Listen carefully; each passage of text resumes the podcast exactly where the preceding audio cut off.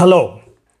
కానమోకు కథావచనం మోహనవచనం పరిజ్ఞాన హితబాండం శ్రోతలకు ఆహ్వానం నమస్కారం.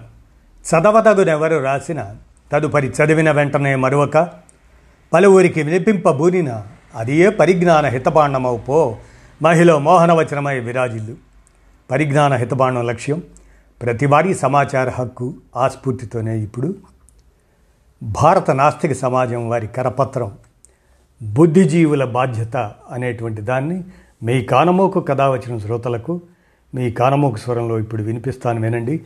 బుద్ధిజీవుల బాధ్యత భారత నాస్తిక సమాజం వారి కరపత్రం. ఇక వినండి. మూఢనమ్మకాల నిర్మూలన. ఆదిమ మానవుడు ప్రకృతి శక్తులైన ఉరుములు మెరుపులు పిడుగులు జడివానలు మొదలైనవి చేసే భీకరమైన నష్టాలను చూసి భయపడ్డాడు. వాటిని అర్థం చేసుకోలేని అజ్ఞానం వల్ల ఈ ప్రపంచంలో తమకు తెలియని వేరే ఏదో ఒక బలమైన శక్తి ఉందని భావించాడు. ఆ బలమైన శక్తినే తర్వాతి కాలంలో దేవుడు అని నమ్మడం మొదలుపెట్టాడు. సమాజంలో వర్గాలు ఏర్పడే క్రమంలో పూజారి వర్గం అనేది ఒకటి పుట్టుకొచ్చింది. ఈ వర్గం తాము దైవదూతలమని తాము చెప్పిందే వినాలి అని దేవుడు మతం మొదలైన విషయాలను తమ మనుగడ కోసం పటిష్టం చేసి ప్రజలను తమకు విధేయులుగా ఉండే విధంగా వారిని నియంత్రించే ఏర్పాటు చేసుకున్నారు. అట్లా సమాజంలో సామాన్య ప్రజలు మరియు వారిని పరిపాలించేవారు అనే మరో రెండు వర్గాలు ఆ పూజారి వర్గానికి ఊడిగం చేయడానికని వర్గీకరించబడ్డాయి. దేవుడి పేరు మీద కర్మకాండలు యజ్ఞాలు యాగాలు చేస్తూ ఒక తత్వశాస్త్రాన్ని అభివృద్ధి చేసింది పైన మనం పేర్కొన్న పూజారి వర్గం. ఆ తత్వశాస్త్రం ప్రజల్ని అజ్ఞానంలో ఉంచి దోపిడీ చేసే ఒక నియంత్రణ సాధనంగా పూజారి వర్గానికి పనికి వచ్చింది. ఆది మానవుడు తన అనుభవ జ్ఞానంతో రూపొందించుకున్న సంస్కృతికి దానికి సంబంధించిన అనేక సదాచారాలను మతంలో విలీనం చేశారు ఆ పూజారి వర్గం వారు. ఈ మతతత్వం అనేది ప్రకృతిలో సంభవించే ప్రతి మార్పుకు దైవాన్నే ఆధారంగా మూల కారణంగా చూపింది. తద్వారా ప్రజల్ని దోపిడీ చేసే శక్తులకు మతం ఒక ఆయుధంగా మారింది. రాజు దైవాంశ సంభూతుడని వర్ణ వ్యవస్థను దేవుడే ఏర్పరిచాడని కష్టసుఖాలు పూర్వజన్మలో చేసిన కర్మల ఫలితాలని సాంఘిక అసమాన పరిస్థితులన్నింటికీ మతపరమైన దైవ నిర్ణయాలు కారణాలని ఇలా ఎన్నెన్నో కథలను కల్పించి ప్రచారం చేసింది పూజారి వర్గం.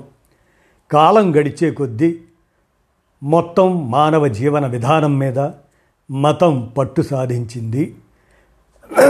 మతతత్వాన్ని బోధిస్తూ దాని మీద ఆధారపడి పబ్బం గడుపుకుంటున్న పూజారి వర్గం అదే మత బోధకులు మరియు ప్రజలను పరిపాలిస్తున్న ప్రభువులు అదే రాజులు సాధారణ ప్రజల మీద ఆధిపత్యాన్ని నియంత్రణను సాధించారు. రాజులు మతబోధకులు కలిసి ప్రజల్ని పాలిస్తున్నామన్న పేరు మీద సామాన్య జనాన్ని దోపిడీ చేశారు. కానీ మరోవైపు ఆదిమ కాలం నుండి కూడా ప్రకృతిని దానిలో సంభవించే మార్పుల్ని పరిమితమైన చైతన్యంలోంచే అయినా సరిగ్గా అర్థం చేసుకున్న వారు కూడా ఉన్నారు. వారే చార్వాకులు లోకాయుతులు. విశ్వానికి ఆవల అతీత శక్తులు దేవుడు దయ్యం అనేవి ఏవీ లేవని మతం అనేది ప్రజలను దోపిడీ చేయడం కోసమే రూపొందించిన సాధనమని ఈ చారువాకులు లోకాయుతులు తేటతల్లం చేశారు. వీరే మన దేశపు తొట్ట తొలి భౌతికవాదులు.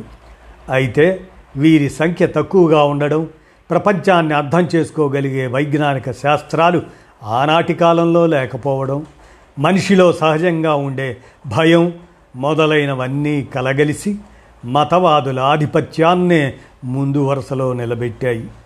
మనుధర్మశాస్త్రం శూద్రుణ్ణి కానీ స్త్రీని కానీ నాస్తికుణ్ణి కానీ చంపడం చాలా చిన్న పాపం అంటుంది.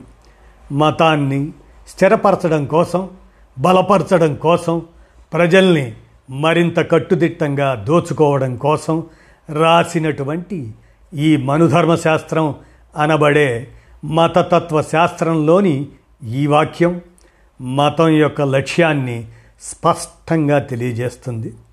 విశ్వవిఖ్యాత British anthropologist Charles Philip Darwin రాసిన జీవ పరిణామ సిద్ధాంతం ప్రకారం ఈ భూమి మీద మానవుడే మహామేధావి అత్యంత శక్తి సంపన్నుడు.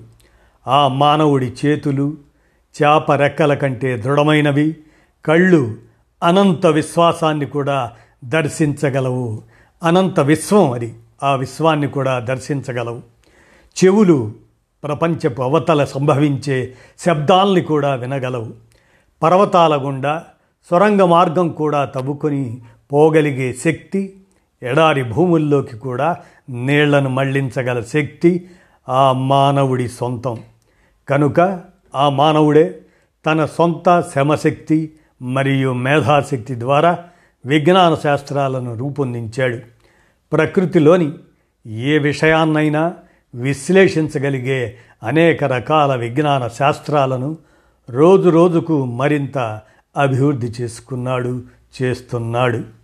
ఒకప్పుడు విజ్ఞాన శాస్త్రం అంటే కేవలం ఒక భౌతిక శాస్త్రం మాత్రమే ఉండేది. ఇప్పుడు భూ భౌతిక శాస్త్రం ఖగోళ శాస్త్రం కూడా ఉన్నాయి. పూర్వం రసాయన శాస్త్రం మాత్రమే ఉండేది. ఇప్పుడు భూ రసాయన శాస్త్రం వ్యవసాయ రసాయన శాస్త్రం కూడా ఉన్నాయి. నూతన జ్ఞానం అభివృద్ధి అయ్యే కొద్దీ ఇంకా అనేక అనేక విజ్ఞాన శాస్త్రాలు శాఖోపశాఖలుగా విస్తరిస్తూ పోతున్నాయి. ఈ తరుణంలో ఒకవైపు గుండెను తీసి మళ్ళీ వేరొక గుండెను అమర్చే శాస్త్ర విజ్ఞానం అభివృద్ధి చెందుతూ ఉంటే మరోవైపు మూఢనమ్మకాలు దేవుడు దయ్యం బాణామతి మంత్రాల్లాంటివి దినదిన ప్రవర్ధమానంగా పెరిగిపోతూ ఉన్నాయి. మనిషి సజీవ సమాధి అయితే మోక్షం లభిస్తుందని చావడానికి సైతం వెనుకాడని మౌఢ్యం కూడా వ్యాపిస్తున్నది. సొంత పిల్లల్ని కుటుంబ సభ్యుల్ని సైతం నరబలి ఇవ్వడానికి సిద్ధమవుతున్న అవాంఛనీయ వాతావరణం నేడు మన సమాజంలో చోటు చేసుకుంటున్నది. మనిషి జీవితాన్ని మరింత అభివృద్ధి చేసి ఉన్నత మార్గాల వైపు నడిపించడం కోసం ఒకవైపు విజ్ఞాన శాస్త్రాలు కృషి చేస్తుంటే మతవాదులు మాత్రం తమ పబ్బం గడుపుకోవడం కోసం ప్రజల్లో మత మౌఢ్యాన్ని మూఢనమ్మకాల్ని మరింతగా ప్రచారం చేస్తున్నారు. దాని విషప్రభావంతో సమాజం మళ్ళీ వెనకటి రోజుల్లోకి తిరుగు పయనమయ్యే పరిస్థితి దాపురించింది. ఇటువంటి సామాజిక వాతావరణంలో హేతువాద మానవవాద దృక్పథాలను గుర్తు చేసుకోవడం పది మందికి వాటి ప్రాముఖ్యతను తెలియజేయడం బుద్ధిజీవులందరి బాధ్యత కర్తవ్యం.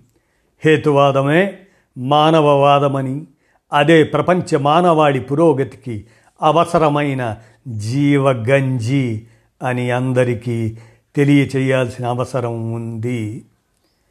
ఇదండి భారత నాస్తిక సమాజం వారి కరపత్ర సారాంశాన్ని.